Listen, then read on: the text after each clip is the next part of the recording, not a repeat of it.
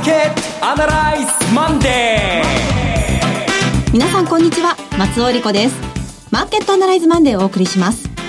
パーソナリティは金融ストラテジストの岡崎良介さん。また台風にやられましたね、はい、東京はちょっとズタズタになってますけれども皆さん大丈夫でしょうか？岡崎良介です。今週もよろしくお願いします。そして株式アナリストの鈴木一之さんです。おはようございます。鈴木一之です。よろしくお願いしますこの番組はテレビ放送局の BS12 トゥエルビで毎週土曜昼の1時から放送中のマーケットアナライズプラスのラジオ版です。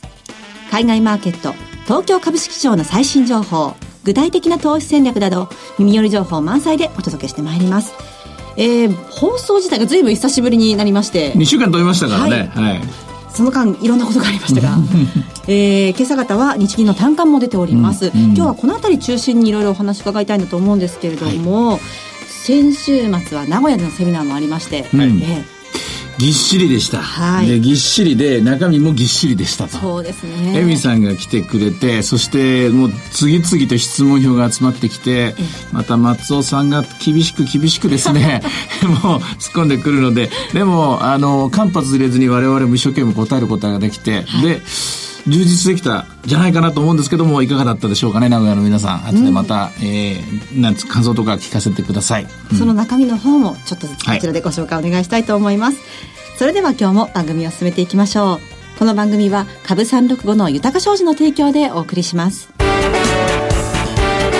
今週のストラテジーこのコーナーでは今週の展望についてお話しいただきます。えー、足元一番、えー、早く、一番近いところのデータの分析からいくんですが、日銀の単価が出ましたね。はい、やや弱いという感じなんですけれども、しかし、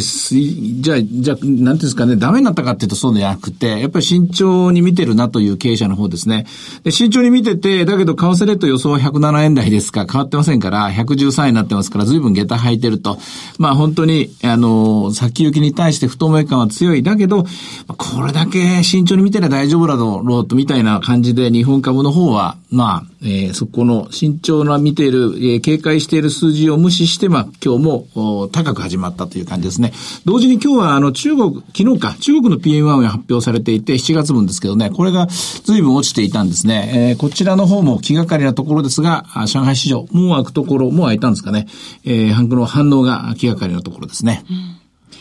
さあ、先週は FOMC もありましたけれども、はい、その内容というのはどんなふうにご覧になってえー、予想通りの利上げ、そして予想以上に先行きに対しての自信を見せているというところ。マーケットは少し、えー、予想よりも FRB が高派的な見方をしている。12月がほぼほぼ間違いない。来年3回、その後もう1回。えー、終わってみれば3.25から3.5のとこまで行くんじゃないかというような形です。これは明らかに今の債券市場の水準と違和感がある。債券市場は10年金利でやっと3.1ぐらいですからね。それよりも当日ものフェデラルファンドレートが上がってしまうというのは、どっちかが間違ってて、どっちかが正しいということになります。まあ、このあたりのところを懸念してたと思いますが、株式市場は実はアメリカは1週間を通じて、あの、弱含みというんですかね、利益の確定売りに押されています。そしてボラテリティが上昇している。これと同じようにボラテリティが上昇してるんですが、方向が違うのは日本株。今日もそうです。2万4000の200、300円ぐらいまで来ましたか ?200 何十円のところですよね。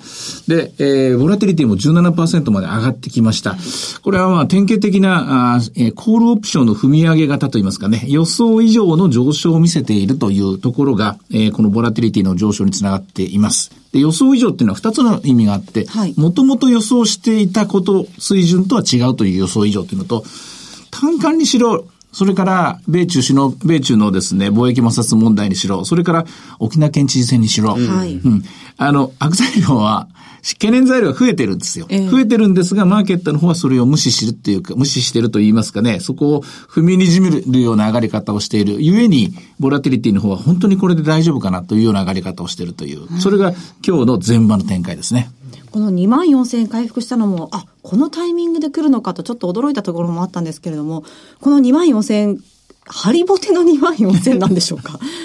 えっとね、ハリボテかどうかっていうと、これはね、どちらかというとあんまりしっかりしてない。まあ、ハリボテって言ったらね、買ってる人に悪いんですけれどもね。はい、でまあ、なぜかというとですね、これ、えー、まあ、もともと一つの理由は日本株が最も出遅れていた。うん、アメリカに比べりゃ、それは何もかも出遅れてます。中国なんか一番出遅れてて、ドイツなんかも出遅れています。その中で日本株は比較的アメリカに近い国だから、えー、アメリカの敵にはならないということで、買い戻どうしてもいいタイミングではあったと。で、そのタイミングで安倍さんの参戦があった。まあ今まで選挙のたびに株が上がってるっていうパターン分析。で、そして私はこれ見逃せないと思うんですが、GPIF が、はい、あアセットアロケーションのガイドライン変更したんですね。はい、今まではあ、え国内債券と、それから現金というのを合算しなかったんですが、え急遽これ合算することに決まったもんですから、ええ、合算するとなると国内債券が随分残高減ったんですけれども、買い戻しをしなくてもいいという結論になります。で、買い戻しもしなくてよくて、この水準で十分まだまだお釣りが来るのであれば、あと数兆円、3兆円とか4兆円ぐらい日本株を買ってもいいぞと。まあ、おそらくそれがですね、えー、9月の後半の最後のですね、トピックス型の買いにつながったんじゃないかなと思いますけれどね。はい。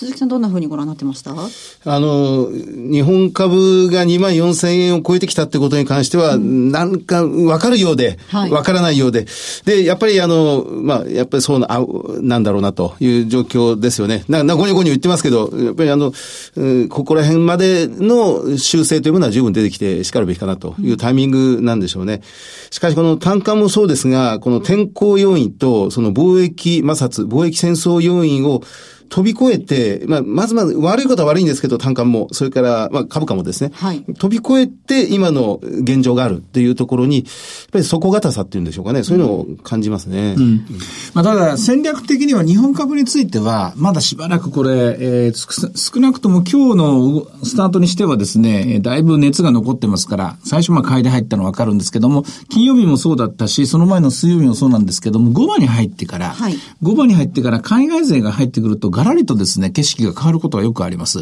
今日の5番も、スタート時点でよもう一度ですね、景色を見てからこのまま買いを続けるのかどうかですね、おそらくみんな見てくると思います。でその一方でアメリカについては、はい、私はですね、先週売りだったんですけど、今週ももう一回売られるだろうなと思って見ています。で、やはり FOMC の今回の発表と、それから値段の動きか動き方を見てると、とりあえず一旦またまあ、どれぐらいのピークになるかはわかりませんけれども、えー、利益の確定が優勢となる一週間になるのじゃないかと考えて、で、特にナスダック SP、これ、それぞれ8月にピークをつけてから、やはりここもとですね、ちょっと厳しいと言いますか、なかなか山を登れないような形になってるんですね。うん、あと、まあ、テスラの話、毎日賑わってますけれども、一応和解したということなんですけれども、えー、他にもまあ、Facebook のですね、えー、アカウントの問題とか出てきたりとか、ポロポロとですね、問題が出ている、ちょっとしたした狭間に入っていて、その中で予想以上の金融引き締め、それで中間選挙まであと1ヶ月、えー、ここらで一旦利益確定していこうかという勢いに恐れる可能性が強い。で、利益の確定が集まってくると、これ状況的には今年の1月から2月にかけて起きたビッグショックと非常によく似た感じになってるんですね。よく似た環境になってます。ボラティリティの動き、それから金利の動き、何よりも株価の動きは。そういう状況の中で、えー、今週は2週目って言いますかね、えー、っと、折りか、私が考える折り返し局面の2週目に入ってますので、アメリカこれ、えー、ちぐはぐな言い方してますけども、日本株はまずまだ熱、余熱に合わせて、乗せて、余熱の取る形で、えー、強気なんでしょうけど、アメリカは戻り寄りになってるんじゃないかな、そんなふうに思いますね。うんあの、今のこのドル高円安なんですけど、はい、これを先週の FOMC による金利の引き上げ、えー、まあ、あるいは実勢金利の上昇で考えて良いわけでしょうか、うん、とりあえずは FRB がこれだけ自信持っている。で、なおかつ今週雇用統計だ。今週の雇用統計もおそらく賃金はまだ上がってくると思います。なぜならば、アメリカの労働市場は明らかに今、あの、自発的な失業者が増えていて、はい、で、失業者が、自発的な失業者が増えてるのに失業率が上がるのないのは、それを吸収できる雇用がの需要があるわけで、うん、で、こうなってくると賃金が上がってくる。まあ、人手不足でもっといい仕事あるよっていうことで、アメリカの人たちはどんどん仕事をジョブホッピングするのが得意ですからね。まあ、そういう状況の中ですから、労働市場を見る限り FRB は強気姿勢を崩さない。強気姿勢を崩さないのであれば、おそらく短期の金利までは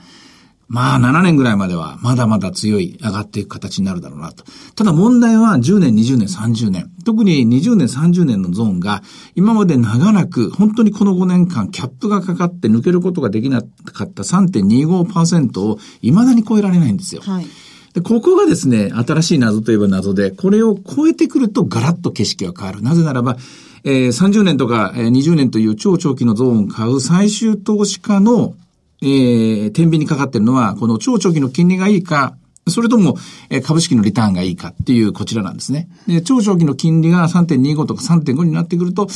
長い長い時間をかける投資、いくらかこっちの方が、こっちに置いた方がいいだろうということで、株から債券のシフトが起こりやすくなる。こういう状況の中で今週迎えます。で、あの、米中の貿易戦争は終わったわけではないというところ。はい、このあたりを考えるとですね、やっぱり、えー、まあ、ドルについて言うと、今はまだ短期金利に短期金利に乗っかってですね、ドル高傾向なんでしょう。プラス、ヨーロッパがまた不安定な動きを見せてますからね、なかなかユーロ買えなくなってきましたからね。ただ、これもまた、仮にですよ、仮に株式市場が、いや、ちょっと待ってくれと、これ以上は先に進めないぞということになると、13円、14円、15円といき、いけそうで、どっかで折り返す可能性は高いと思いますね。うん、少なくとも15円、20円という、一気に、あの、ジャンプする可能性というのは私は少ないと思います。うん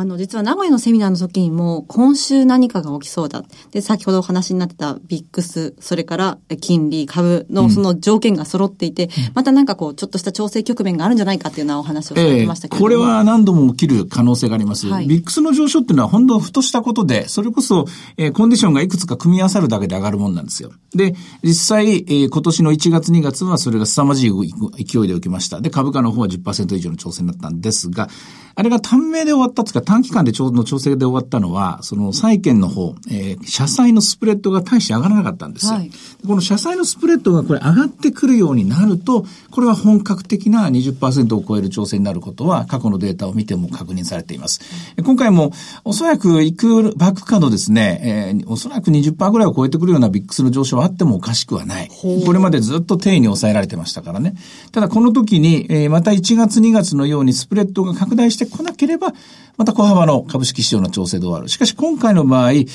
えー、その時と比べると、また、あの、短期金利の水準が上がっていること、それから時間が経つとともに、これ残高はみんなポジション増えてますからね。株で言えばどんどん買いが増えてるわけですからね。そして、1月2月の段階では、米中の貿易摩擦問題はなかったです、ね、そうですね。新たなリスクがある。それともう一つは、米、あの、1月2月と違って、中間選挙まで1ヶ月というところになります。こうやって考えると、え今回もまた、えーおそらく今週起きるんじゃないかなと私は思うんですけれども、まあ起きなかったら起きなかったでいいとして、え次のビッグショックの方が1月の時よりも外部要因の不確実性は高くなっていると思います。うん影響としては前回よりも大きくなるのかなと。えー、まあこれも組み合わせです。ですから、さっき言いました、スプレッドが開いてくるかどうかなんですね。はい、で、えー、もちろんそのビックスそのもののその不安材料の原因がどこにあるか。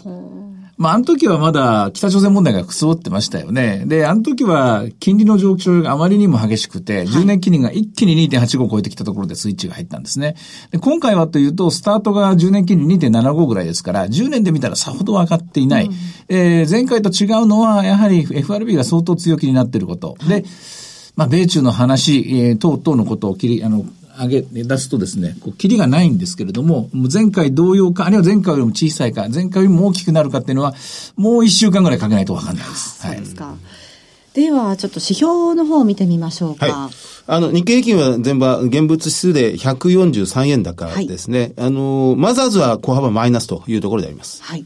それから為替なんですけれども、この方向性としては今週いかがでしょう、うん、まだ、あの、日本株の、えー、上がっているか、かのパターンの中では、要はリスクオンのドル買いというのが生きてますね。で、ただまあ、13円のもう90まで来てるんですね。えー、で、13、14円でしょ。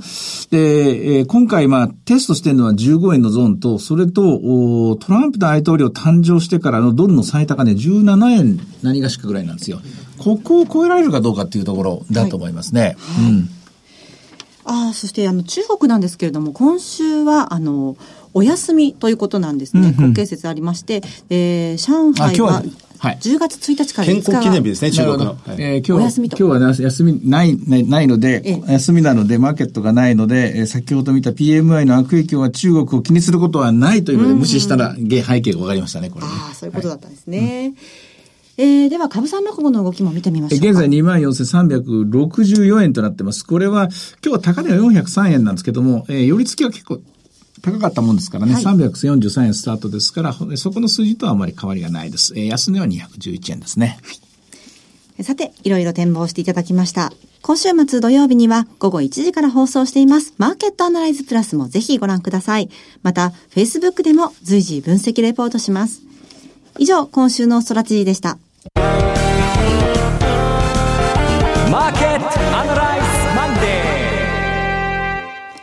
それではここで株365の豊か商事からのセミナー情報をお伝えします。豊か商事資産運用セミナー in 京都が開催されます。10月13日土曜日12時半会場午後1時開演です。第1部は、江森哲さんによる2018年注目の貴金属エネルギー価格の行方と題したセミナー。そして、江森さんと大橋弘子さんによる特別セッション、日経平均で資産運用、クリック株365の活用術とはが開催されます。第2部では、岡崎さんの株式セミナーがございます。会場は TKP 京都市場烏丸カンファレンスセンターホール 3A です。そして京都の後なんですが、名古屋、岡山でも開催されます。まず名古屋です。豊か商事資産運用セミナー in 名古屋10月27日土曜日12時半会場午後1時開演です。会場は名古屋駅は新幹線口にあります TKP ガーデンシティプレミアム名古屋新幹線口バンケットホール 7B です。そして岡山です。豊か商事資産運用セミナー in 岡山11月17日土曜日12時半会場午後1時開演です。会場は TKP ガーデンシティ岡山カンファレンスルーム 4i です。ご応募は京都、名古屋、岡山とも豊か商事お客様サポートデスク。フリーコール0120 0120-365-281 0120-365-281でお願いします。受付時間は土日祝日を除く9時から午後7時です。なお、会場では取扱い商品の勧誘を行う場合があります。続きまして、毎週土曜日午後1時から放映中の BS1212 マーケットアナライズプラスからのセミナー情報です。リアルマーケットアナライズ2018 in 岡山、10月20日土曜日岡山で開催されます。岡山トギア町ビル2階、TKP 岡山会議室ホール 2A です。BS1212 のマーケットアナライズプラスのホームページからリアルマーケットアナライズの応募フォームにご記入いただくかお電話でご応募ください。10月20日土曜日ですね。はい、時期的にはどうでしょう？えー、っとね、まあ10月っていうのはね、鬼門なんですよ。はい うん、いろんなね、苦い思い出があったりしましてね。で、身構えて今日10月1日なんですけどもね、はい、20日頃になったら、一体どんな状況かが見えると思います。えー、10月20日のセミナーではね、おそらくね、現状報告っていうのが、皆さんの知らない、知らない世界の話っていうのがだいぶ出てくるような気がしますね。あの、まあ、縁起でもないですけど、かつてブラックマンデーと言われたのが1980何年にあって、それが10月の19日なんですよね、はい、アメリカで。で、日本では10月20日が、まあ、ブラックマンデーの影響が日本に来たということでしょうね。いや、かつての1929年の大恐慌も10月なんですよ。で、ロシア危機は9月なんですよ。で、それからリーマンショック9月なんですよ。台風じゃないですけども、まあ、早く終わってほしいんですけどね、9月1日っていうのは私はいつも、そんなふうに見てます。その、鬼門の10月、はい、それから年末を笑顔で迎えるために、ぜひお越しください。はい、えー、電話番号ですが、0120-953-255、0120-953-255です。通話料無料、自動音声応答サービスにて24時間ご応募を受けたまっております。えー、くれぐれもおかけ間違いのないようにお願いいたします。また応募はお一人様一回限りでお願いします。個人で複数応募いただいても無効となりますのでご了承ください。岡山の締め切りは10月10日水曜日です。最後にテレビ番組のご紹介です。いつでも全国無料の放送局 BS1212 では10月3日水曜夜8時から昭和を代表するあの大人気ホームドラマ時間ですよ第2シリーズがスタートします。下町と山の手が同居しているような東京五反田にある風呂屋松の湯で繰り広げられる人間模様。家庭に内風呂も増え、少なくなる銭湯。裸と裸の付き合いと共に希薄になりつつある人間性の回復をテーマに、笑って泣いて、人の心と心の触れ合いを描きます。ぜひご覧ください。あれ、五反田だったんですね。そうだったんです。えー、キキキリさんにも会いたいですね。えー、チャンネルの見方がわからない方は、視聴者相談センターへお電話ください。オペレーターが視聴方法をわかりやすくお教えします。03-5468-2122。03-5468-2122。BS1212 視聴者相談センターまで。Follow up, analyze. さあ、今週もこのコーナーやってまいりました。鈴木さんの注目企業のお時間です。今週は何でしょう？はい、あの、浜松フォトニクス、えー、銘柄コード6965です。はい。あの、もう、これご存知の方はもう、これ名前を聞いただけでピンとくる浜松フォトニクスですが、あの、例の2002年、えー、小柴正俊教授先生が、えー、ノーベル賞を取った時に、この浜松フォトニクスの、まあ、光電子倍増管という技術を使って、センサーなんですけどね、で、あの、スーパーカミオカンデで、このニュートリノを発見したということで、捕まえたということなんですが、はい、あの、要はセンサー技術でもう世界ナンバーワンと言ってもいい会社です。で、あの、株価はもう今のところ少し割高の状態でと買われてまして、時価総額7500億円に対して、え売上高が1400億円ぐらい。で、えー、経常利益が290億円ぐらいですから、うん、まあそうですね、PER で言うと36倍ぐらいです。で、市場最高利益を今期も大幅に更新する予想ということになっています。はいで、あの、この、光センサーの技術の応用範囲が、まあ、どんどん拡大しているという状況なんですが、まあ、工業的には、半導体のシリコンウェハがどれだけピカピカに磨き込まれているかというのを、この光センサーを使って測定するという、まあ、計測装置は、もともと強いんですけどね。で、今、こう、注目されているのが、一つは、あの、この認知症を診断するときに、脳の断面図を、これマイクロソフトと共同で今やってるっていうんですが、脳の断面図を、こう、ずっとこう撮影するときに、そこに光センサーから、レーザーの技術、あの、センサーを、あの、あの反応を当てて、はい、それで認知症の細胞を発見するっていうのがまず一つあるんですね。それから iPS 細胞の培養を、はい、その、取り扱いがすごく難しいんですって。iPS 細胞は。だだだからそこにいろんな難点があるわけなんですが、で、これをいかにこう、拡大させて増やしていくかってことを、こう、この、ハマンソートニクスの技術を使って、えー、上長、あの、手伝っていくという支援ビジネスが広がってきてます。じゃあ割高にしても、でもこれから可能性もあるという感じですね。そうなんです。えー、先端医療分野、あるいはもう一つご注目されるのが、車の自動運転なんですね。はい、車間距離だとか、センターラインをはみ出さないとか、あの、その、その、レーザーを超えるライダーというものすごい波長の短い、まあ、もう、まあ、直線性の、直進性の強い光線を出して、で、反射して帰ってくるってものをこう測定するっていうわけなんですが、この一決めの技術が、そのあの高速で走るスピードの中で、えー、車間距離を保つ、あるいはどこでブレーキを踏むかっていうのを、このハマスオートニクスの技術を使って成し遂げていくということらしいんですね。はい。応用範囲がどんどんどんどん拡大していることから、現代社会の先端的な分野では、この注目度がますます高まっていくんではないかなというふうに考えられます。注目される理由はとてもよくわかりました。ただ、株式投資として、こう、いつ狙ったらいいのかなっていうところもあるんです一回下がったんです。はい。で、これ、海外売上比率が7割ぐらいあるんで、円安に強いんですね。で、今、少し上がってきたところですんで、はい、まあ、ちょっとお高い水準ではあるんですが、今買っても、まあ、大丈夫かなと私は思いますね。為替を見ながらというところなんですね。うん、これはでも、あの、なかなかみんな知ってる、隠れた有料企業っていうか、すごい会社の一つですね。ねこれからの未来も期待される注目企業でした。えー、さて、マーケットアナライズマンデー、そろそろお別れの時間です。ここまでのお話は、岡崎亮介と、追加随と、そして松尾恵里子でお送りしました。それでは今日はこの辺で失礼いたします。さよなら。